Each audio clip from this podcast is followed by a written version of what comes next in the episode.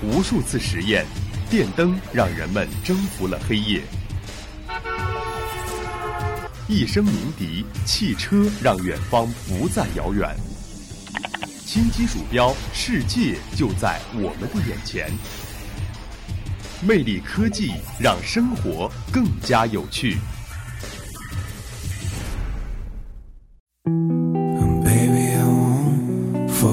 亲爱的听众朋友们，大家中午好，欢迎走进今天的魅力科技，我是大家的老朋友子倩。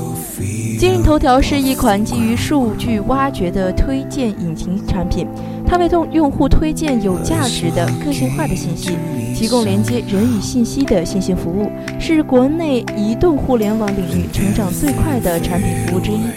它由国内互联网创业者张一鸣于二零一三年三月创建。最近，多方人士证实，今日头条已在二零一六年末拿到红杉资本、建银国际等方面投资的十亿美元 D 轮融资，现估值已经超过了一百一十亿美元。二零一六年的七月，腾讯将投资今日头条的传闻曾传得沸沸扬。最近呢，以今日头条 CEO 张一鸣在头条问答的辟谣告终。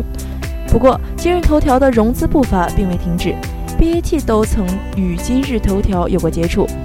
早在几个月前呢，多位来自投资行业人士向雷地网证明，今日头条完成新一轮融资，金额呢将超十亿美元，今日头条估值呢也将超过一百亿美元。今日头条此次负责具体融资事务的人呢是今日头条高级副总裁柳真。柳真原为 Uber 中国高级副总裁，负责 Uber 中国战略投资等方面业务。二零一六年的八月呢，滴滴出行和 Uber 中国合并，柳真在优步继续任职两个月后，于九月三十日离职。此后呢，柳真受张一鸣的邀请，加盟今日头条，负责战略投资等工作。今日头条二零一六年营收突破六十亿元，为何今日头条能够高融资的估值呢？暴风集团 CEO 冯鑫的话很有代表性。冯鑫对今日头条呢是赞美有加，称今日头条绝对是每一个做内容的人学习的好榜样。原因在于头条的数据过于惊人，头条视频的时长呢已经超过了中国传统长视频优酷、爱奇艺的时长。头条呢有几个核心的特点：千人、千面，且每次如初见，以至于没完没。冯鑫还说呢，今日头条动一动手就会得到不一样的东西。头条这种特点是暴风体育要学习的方向，相当于手里原来拿了步枪，到突然拿了一个榴弹。据一位来自 BAT 方面的人士透露呢，今日头条2016年的营收超过六十亿元，有6.7亿的净收入。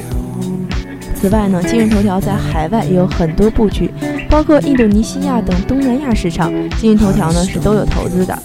新浪与中宏伟退出今日头条股东行列，在今日头条完成新一轮融资的同时呢，新浪与三六零董事长周宏伟已分别退出今日头条的股东序列，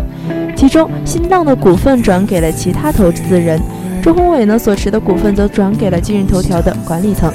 新浪和周宏伟退出今日头条的原因是不同的。一位投资行业人士呢对雷地网透露，新浪 CEO 在与投资人交流时透露。今日头条与新浪及新浪微博的利益冲突是比较大的。新浪主要是考虑到彼此竞争的因素上做出上述选择，而如今呢，随着今日头条做大，对新浪微博能分到的广告份额呢也会受到蚕食，因此新浪会转让了所有的今日头条股份。二零一四年六月呢，今日头条曾宣布完成 C 轮一亿元融资，红杉资本领投，微博跟投，当时的估值呢大概有五亿美元。如今，新浪已在今日头条上的投资获得了巨大的投资回报。据多位人士透露呢，今日头条此次拿超过十亿美元的融资，主要是为了二零一七年的内容战争做准备。今日头条在二零一七年会大力发展视频和问答板块。今日头条上升的很快，主要蚕食的呢是百度的广告份额，但 BAT 都有未掉以轻心，无论是腾讯、阿里还是百度，都对其内容投入了重金，加大了扶持力度。二零一七年的内容竞争呢将会是更加激烈。另一方面，今日头条在短视频这一块上升的也是很快。用冯鑫的话来说呢，今日视频时长超过优酷、爱奇艺。今日头条的短视频领域呢，会越来越挑战一些原来的领先者，比如二零一六年声名鹊起的快手，估值已超过了二十亿美元。最近刚刚获得腾讯领投的三点五亿美元，在视频领域关于快手和今日头条竞争的讨论也开始兴起了。